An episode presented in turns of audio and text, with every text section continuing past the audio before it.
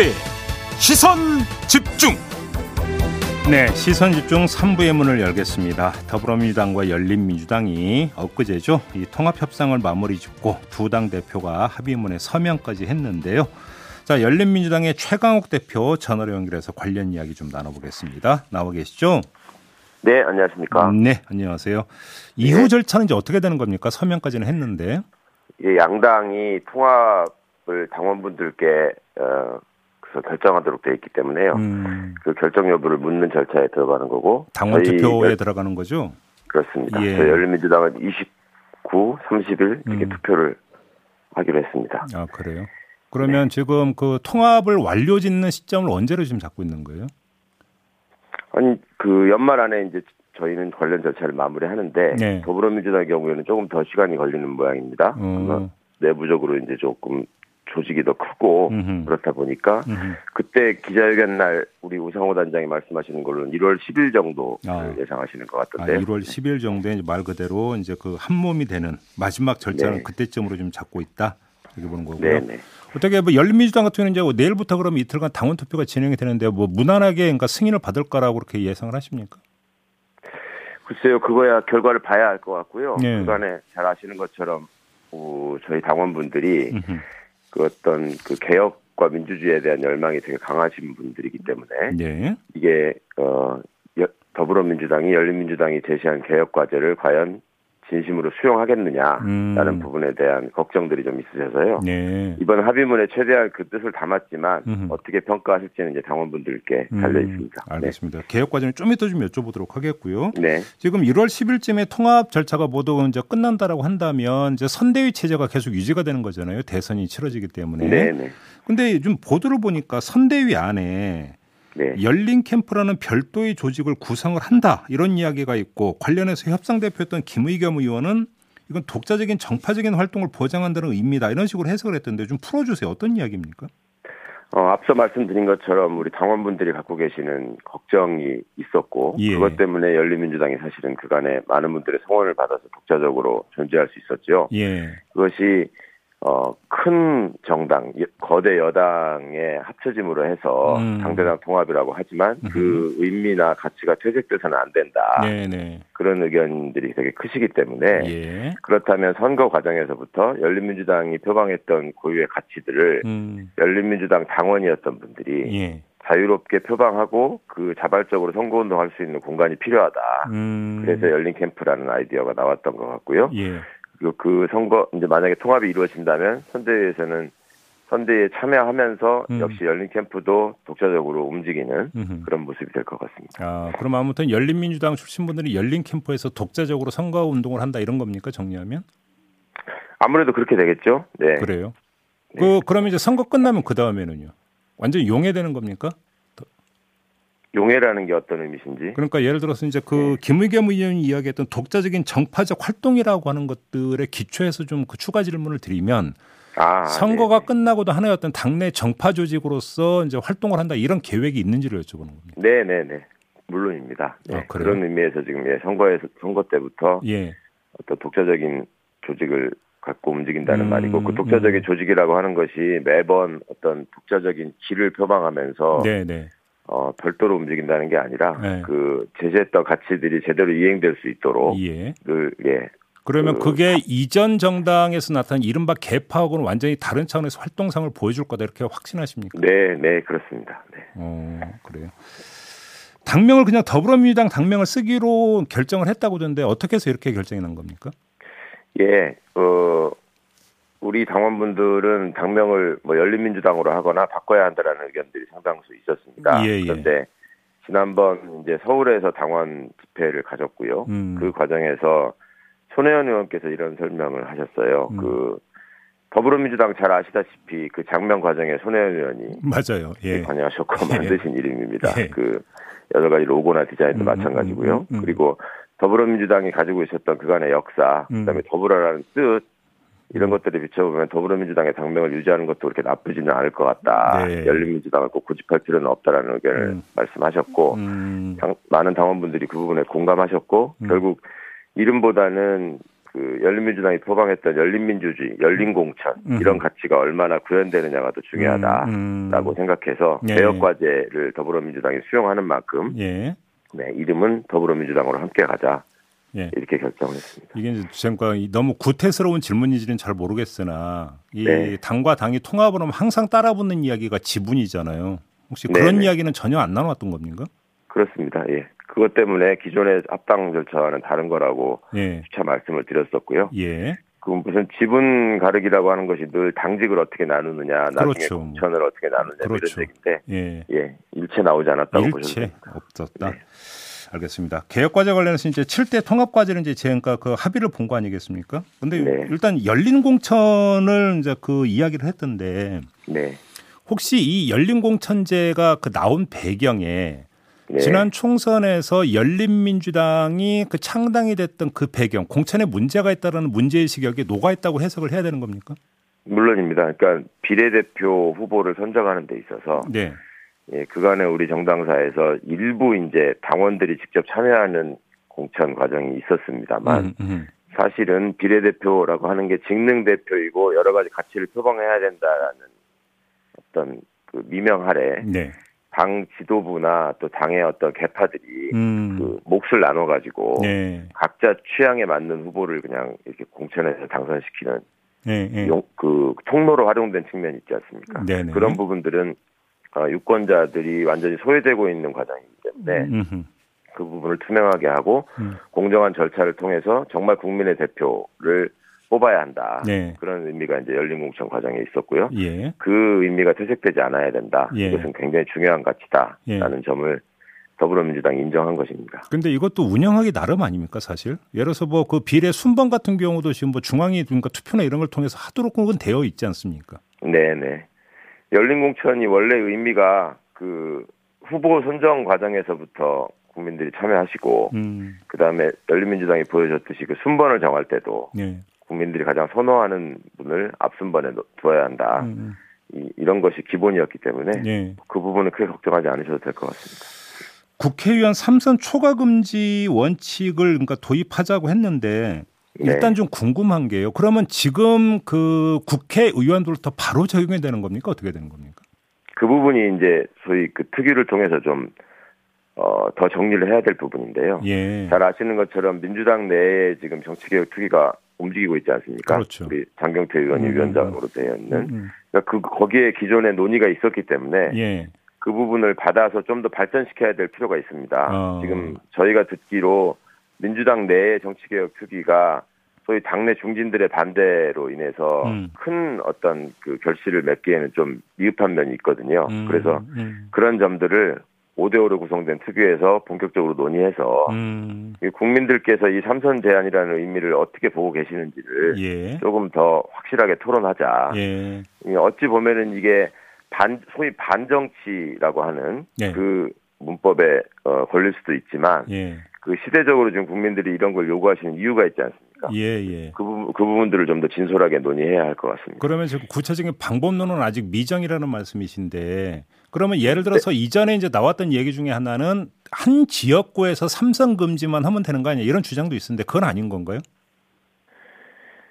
삼선 금지의 내용 중에 지금 여러 가지 얘기로 이걸 해석하시는 분들이 있기 때문에 그 부분들을 정리할 필요가 있다는 것이고요. 그다음에 그 어떤 정도라고 해야 될까요?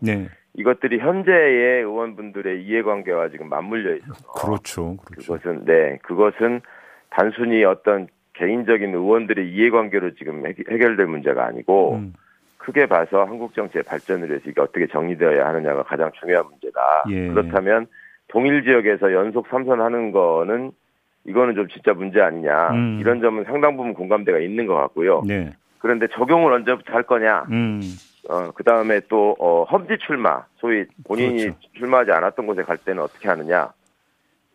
뭐 이런 부분들이 약간 디테일이 있는 거죠. 그래서 그런 부분들은 추가로 앞으로 더 발전적으로 논의가 될 것이고 적어도 지금 민주당 내의 특위에서 얘기했던 것보다는 훨씬 진전된 내용을 바탕으로 시작해야 한다. 그러면 그거에 대해서 열린민주당 안은 이미 마련돼 있습니까?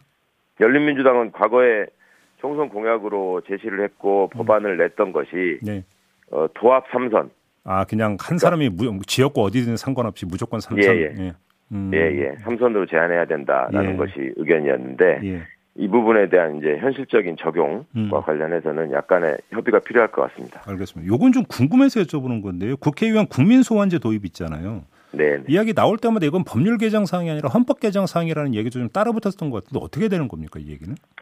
아, 그렇지는 않은 것 같습니다. 과거에도 그 국민소환에 관한 법률들은 많이 발의가 됐고요. 예. 물론 이제 헌법에 그것이 명시가 돼 있으면 직접 민주주의를 구현하는 수단으로 더 뭐 확실하게 적용 시행이 되겠지만 이건 꼭 그런 것은 아니고 그 국민소환의 구체적인 방법이나 절차 이런 것들을 얼마든지 법률에 담을 수 있고 또 국민소환 제도라고 하는 것이 직접 민주주의 일환으로 헌법 해석상 그 인정되고 있는 것이기 때문에 저는 뭐 위헌 문제까지는 가지 않을 것 같습니다. 검찰 수사권 폐지가 이제 가장 눈길을 끄는데 이른바 검수완박 이거 말씀하시는 거죠? 예, 저는 뭐 그 용어를 그렇게 맞듣지 않게 생각합니다만 그래요? 그런 거죠, 네. 그런데 지금 저 당장 어떤 이야기가 따라붙고 있냐면 아니 공수처도 저 제대로 수사 못하면서 저러고 있는데 이게 말이 되는 이야기냐 보수 쪽에서는 이런 얘기 바로 뜬가 지금 붙이고 있던데 어떻게 받아들이십니까? 공수처가 수사를 뭐 국민들이 원하시는 만큼 시원하게 잘 못하고 있는 건 사실이죠. 네. 그런데 그것이 공수처 지금 출범 과정이나 그 역사나 그 인력이나 조직의 한계를 보자면 꼭 그렇게 공수처만을 그 제도 자체를 비난할 일은 아닌 것 같고요. 네. 또 공수처의 출범을 어떻게든 저지하려고 했던 세력에서 할 말은 더더욱 아닌 것 같습니다. 그간에 검찰과 언론을 동원해서 얼마나 공수처를 압박했는지는 공수처장께서 법사위에 출석해서 공식적으로 굉장히 많은 압박을 받고 있다. 네. 압박을 느끼고 있다 구성원들이 그 말을 하는 걸로 보아서 뭐 상식적인 수준은 아니었던 것 같고요. 알겠습니다. 앞으로 이제 검찰이 지금 이제 정치검사의 대표가 어찌 보면 지금 선수로 출전을 했는데 이 선거 결과에 따라서 국민들이 아, 이 검찰을 어떻게 지금 바꿔야 할 것인가. 현재의 검찰의 모습이 우리 선진 대한민국이 원하는 검찰의 모습에 맞는 것인가. 이 부분에 대한 고민은 훨씬 더 지금 깊어지고 계시는 상황이기 때문에 이 부분은 꼭 관철시켜야 될 일이라고 생각합니다. 그런데 보수 쪽에서 또 하고 있는 이야기가 하나가 더 있습니다. 지금 열린민주당 쪽은 조국 수호를 앞장서서 외쳐왔던 정당인데 통합을 해버리면 이재명 후보 입장에서 중도 외연 확장에 도움이 되겠느냐. 오히려 걸림돌이 될 수도 있다. 이런 그 주장을 펴고 있는데 어떤 말씀 주시겠습니까? 글쎄 조국 수호라는 말을 일종의 프레임으로 지금 계속 사용하고 있는 면이 있는데요. 네. 그 조국 장관과 그 가족 사이에 벌어졌던 일들에 대해서 진실은 무엇이고 어느 정도의 법적인 판단이 합당했었는지가 지금 많이 드러나고 있는 상황 아닙니까? 최근에 법원이 위법수집 증거라고 해서 그간의 검찰의 수사가 위법한 수사였다라는 걸 인정하기도 했고요. 그 중도 확장성을 걱정하는 분들이라면 소위 말하는 본부장 비리, 그 윤석열 후보 본인과 부인 장모 비리에 대해서 그 상식과 공정이 적용되고 있는 것인지, 그다음에 그쪽에서 했던 사과가 과연 합리적인 중도층에서 보시기에 합당한 거라서 그 지지율이 떨어지고 있는지 그 본인들 걱정을 하시는 게 우선일 것 같습니다. 마지막으로 짧게 이걸 여쭤볼게요. 그 김건희 씨 대국민 사과 보셨죠? 어떻게 평가하십니까? 글쎄 심파극이라는 표현이 딱 맞자 떨어지는 장면이었던 것 같고요. 많은 분들이 기대를 그래도 하셨던 것 같은데 실망하시는 분들이 많은 것 같고 그 사과가 제대로 되지 않았기 때문에 추가 비리가 지금 계속 언론을 통해서 보게 되고 있지 않나 생각합니다. 알겠습니다. 자, 오늘 말씀 여기까지 들을게요. 고맙습니다, 대표님. 네, 감사합니다. 네, 지금까지 열린민주당 최강욱 대표였습니다. 세상을 바로 보는 또렷하고 날카로운 시선, 믿고 듣는 진품 시사, 김종배의 시선 집중. 네, 미국 식품의약국 FDA가 얼마 전에 화이자의 먹는 치료제죠 팍스로비드 사용 승인을 낸 데 이어서 우리 식약처도 어제 긴급 사용 승인을 냈습니다. 궁금한 게 많은데요. 식품의약품안전처 김강립 처장 전화로 만나보겠습니다. 나와 계시죠? 네, 안녕하십니까. 일단 좀 설명 좀 해주세요. 팍스로비드가 어떤 치료제라고 봐야 되는 겁니까? 네, 팍스로비드는 코로나19 이제 확진자들을 치료하는 약인데요. 먹는 알약 형태의 치료제입니다. 네네. 이 약은 이제 두 가지 성분으로 구성이 되어 있는데요. 이제 분홍색 알약 2알하고 하얀색 알약 1알인데, 이거를 하루에 두 차례씩 이 세 알을 각각 하루에 두 차례씩 5일간 이렇게 드시도록 하는 형태로 되어 있습니다. 예, 그래요. 근데 지금 또 하나 있잖아요. 머크사의 몰누피라비르? 발음이 어려워요. 몰누피라비르. 이거는 지금 사용성이 안 냈는데 왜 그런 거예요? 저희가 이제 이러한 것들을 승인이라든지 이런 결정을 할 때는 필요한 부분을 이제 확인을 해야 되는데요. 아직은 추가적인 좀 확인이 필요한 부분이 남아 있습니다. 그래서 확인에 대한 요청을 해놓은 상태고요. 답이 오는 대로 그 내용을 저희들 검토와 또 필요하다면 전문가들하고 같이 상의를 해서 최종적인 결정을 하게 될 생각입니다. 판단 근거가 될 자료가 아직은 좀 불충분하다 이런 말씀이신가요? 저희가 이제 추가로 꼭 확인을 해야 되는 부분에 아직은 좀 의문이 아직은 다 해소되지 않은 상태입니다. 알겠습니다. 그럼 화이자의 치료제로만 좀 국한해서 질문을 좀 드리겠는데요. 지금 외신을 보면 오미크론에 이게 지금 효과가 있는지는 아직 잘 모른다 이런 지금 외신이 계속 나오던데 어떻게 봐야 되는 겁니까? 이게 임상시험이나 이런 사람을 대상으로 오미크론 바이러스에 감염된 환자를 통해서 실험된 결과를 안 가지고 있기 때문에 일정한 제한이 있는 것은 사실입니다만, 많은 전문가들이 이 약은 오미크론에도 좀 약효가 있지 않겠나라는 기대를 하고 있습니다. 이유는 우선 이 약의 약리 기전, 그러니까 약이 작동하는 방법이 변이가 일어나는 이제 스파이크 부위, 뾰족뾰족 튀어나와 있는 돌기 부분에서의 작용하는 것이 아니고, 바이러스 자체가 증식하는 데 필요한 단백질 효소를 억제하는 방식으로 작용하기 때문에, 소위 스파이크가 어떻게 변하더라도, 약은 계속 작동할 거다라고 일단 보고 있는 게 한 가지고요. 두 번째는 이제 아직 동물 실험까지는 안 갔습니다만 세포 실험 단계에서 보니까 여러 변이, 다만 오미크론 끈은 아직은 실험을 좀 진행하고 있고 나머지 알파부터 뮤까지의 다양한 변이에 대해서 작동하더라라는 것을 세포실험으로 확인도 했고 임상시험 2246명에 대해서 진행했던 임상시험 내용을 보더라도 98%가 델타 변이였는데 이 델타 변이에 대해서도 예방 효과를 88%를 보인 거로 미루어 짐작컨대 이건 오미크론에 대해서도 상당히 그래도 기대해 볼 만한 약이 아닌가 이렇게 평가들을 하고 있습니다. 부작용은 없나요? 임상시험 과정에서 나타났던 부작용으로는 이제 장에 이제 설사라든지 또 이렇게 메스꺼림이라든지 구토와 같은 증상이 있었는데 이게 비교한 이제 이 약이 아니라 다른 비교 집단에서도 유사한 증세들이 나타났었고, 그리고 약 복용 이후에 증상들이 대체로 무난히 해결이 되었기 때문에 심각한 문제는 없는 것으로 임상시험에서는 나타났었습니다. 아, 그래요? 있더라도 아주 이제 경미한 수준이었다 이런 말씀이신 거죠? 네, 그렇습니다. 그러면 투약 대상은 어떻게 되는 거예요? 일단 이 약은 확진을 받으신 분들 중에 그러니까 코로나19 환자 중에서 입원 또는 이제 아주 심한 경우 사망까지 갈 그럴 위험도가 높으신 분들을 대상으로 처방과 투약을 하도록 이렇게 되어 있고요. 중증 환자 대상입니까? 중증은 아니고요. 이제 경증이나 중등 또 중증, 그러니까 아직 중증으로 가기 전의 환자들 가운데서 그런 중증으로 갈 가능성이 높은 환자들을 우리가 이미 임상적으로 알고 있지 않습니까?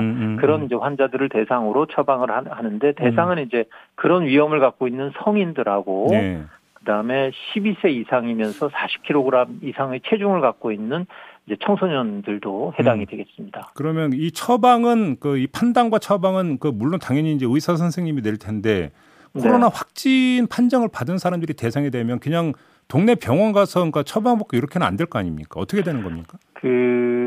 이제 좀 더 구체적인 것은 정부에서 실행 방법에 대해서 지금 검토를 하고 있습니다만 이 약은 정부가 100% 일단 구매를 하고 정부가 사서 정부가 필요한 환자들에게 공급을 하게 됩니다. 지금 치료도 국민들 부담 없이 하는 것처럼 이 약도 정부가 책임지고 일단은 다 이렇게 드실 수 있도록 이렇게 할 텐데 네. 그 일반 전문 치료제하고는 좀 다른 방법으로 아마 유통되고 네. 투약이 이루어질 가능성은 높을 겁니다. 왜냐하면 저희가 정부 구매를 통해서 진행되기 때문에 가장 적절하게 투약하는 게 어떤 건지 어떻게 하면 가장 필요한 시기에 제때에 맞춰서 약을 드실 수 있게 할지 이런 고민을 지금 질병청이 현장 전문가들하고 같이 수기를 하고 있습니다. 나오는 대로 아마 상세한 설명을 드리도록 할 예정입니다. 그럼 이제 구체적인 투약 방법이나 절차는 아직은 그러니까 지금 이제 논의하고 있다 이런 말씀이신 거고. 예. 그럼 이러면 1월 중순쯤에 들어온다고 하던데 맞습니까? 예, 어제 뭐 질병청에서 그렇게 언론을 통해서 보고를 드린 바가 있습니다. 예, 지금 보도에 따르면 아무튼 이제 추가 계약한 것까지 하면 100만 명분 머크사 것까지 포함한 건데 네. 이 정도가 이제 들어올 거라고는 이 정도 양이면 충분한 건가요? 어떻게 봐야 되는 겁니까?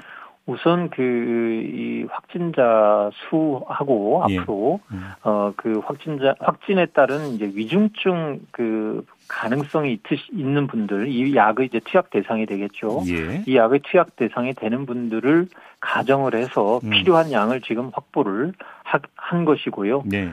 그러한 그 질병청의 판단에 따라서 구매를 하는 것이기 때문에 그 정도 양이면 대응이 가능하다라고 보고 있습니다. 그러니까 신종플루가 나왔을 때 치료제가 나오면서 사실은 종결이 된 게 있잖아요. 네네. 이번 이 코로나 같은 경우도 그렇게까지 기대를 해도 되는 겁니까?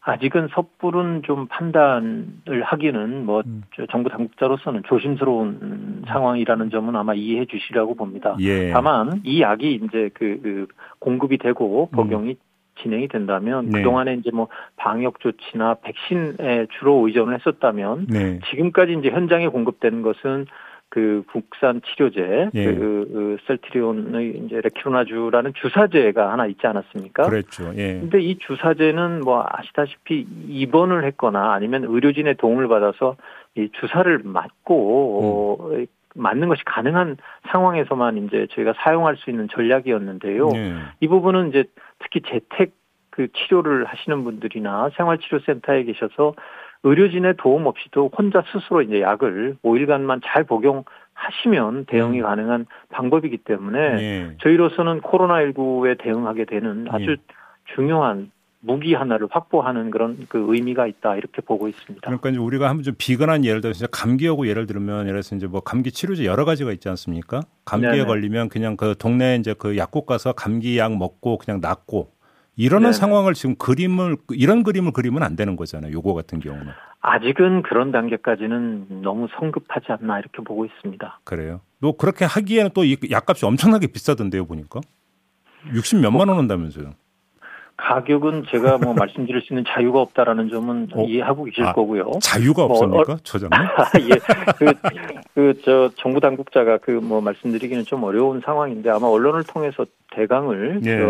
이미 외국에서의 가격이 어떻게 형성돼 있는지를 예. 아마 보셨으니까 그 정도 가격대면 물론 가격적으로도 만만치는 않은 건 사실입니다만 지금 가격보다 더 중요한 것은. 이런 치료제라든지 백신이라든지 또 치료에 여러 가지 들어가는 인력, 특히 의료 인력들이라든지 그 병상이라든지 이러한 것들을 가능한 한 제일 효과가 크게끔 잘 쓰는 것이 현재로서는 이 코로나19를 극복할 수 있는 가장 중요한 수단입니다. 그렇죠. 위중증 환자 수만 줄이는 것만 해도 이제 그것도 큰 효과라고 봐야 되는 거니까요. 알겠습니다. 네, 그게 아주 큰 효과가 있는 겁니다. 왜냐하면 의료 측에서 가장 큰 부담이 가는 것이 중환자를 치료하는 병상이고, 알겠습니다. 다른 부분보다 인력이라든지 네네. 이런 자원이 많이 투입이 돼야 되니까. 그렇습니다. 알겠습니다. 자, 말씀 여기까지 드릴게요. 고맙습니다. 네, 감사합니다. 네, 지금까지 김강립 식약처장이었습니다. 네, 시간이 빨리 갑니다. 이제 마무리해야 되는 시간인데요. 본방은 이렇게 마무리를 하도록 하겠고요. 저는 유튜브에서 천기누설로 이어가도록 하겠습니다. 고맙습니다.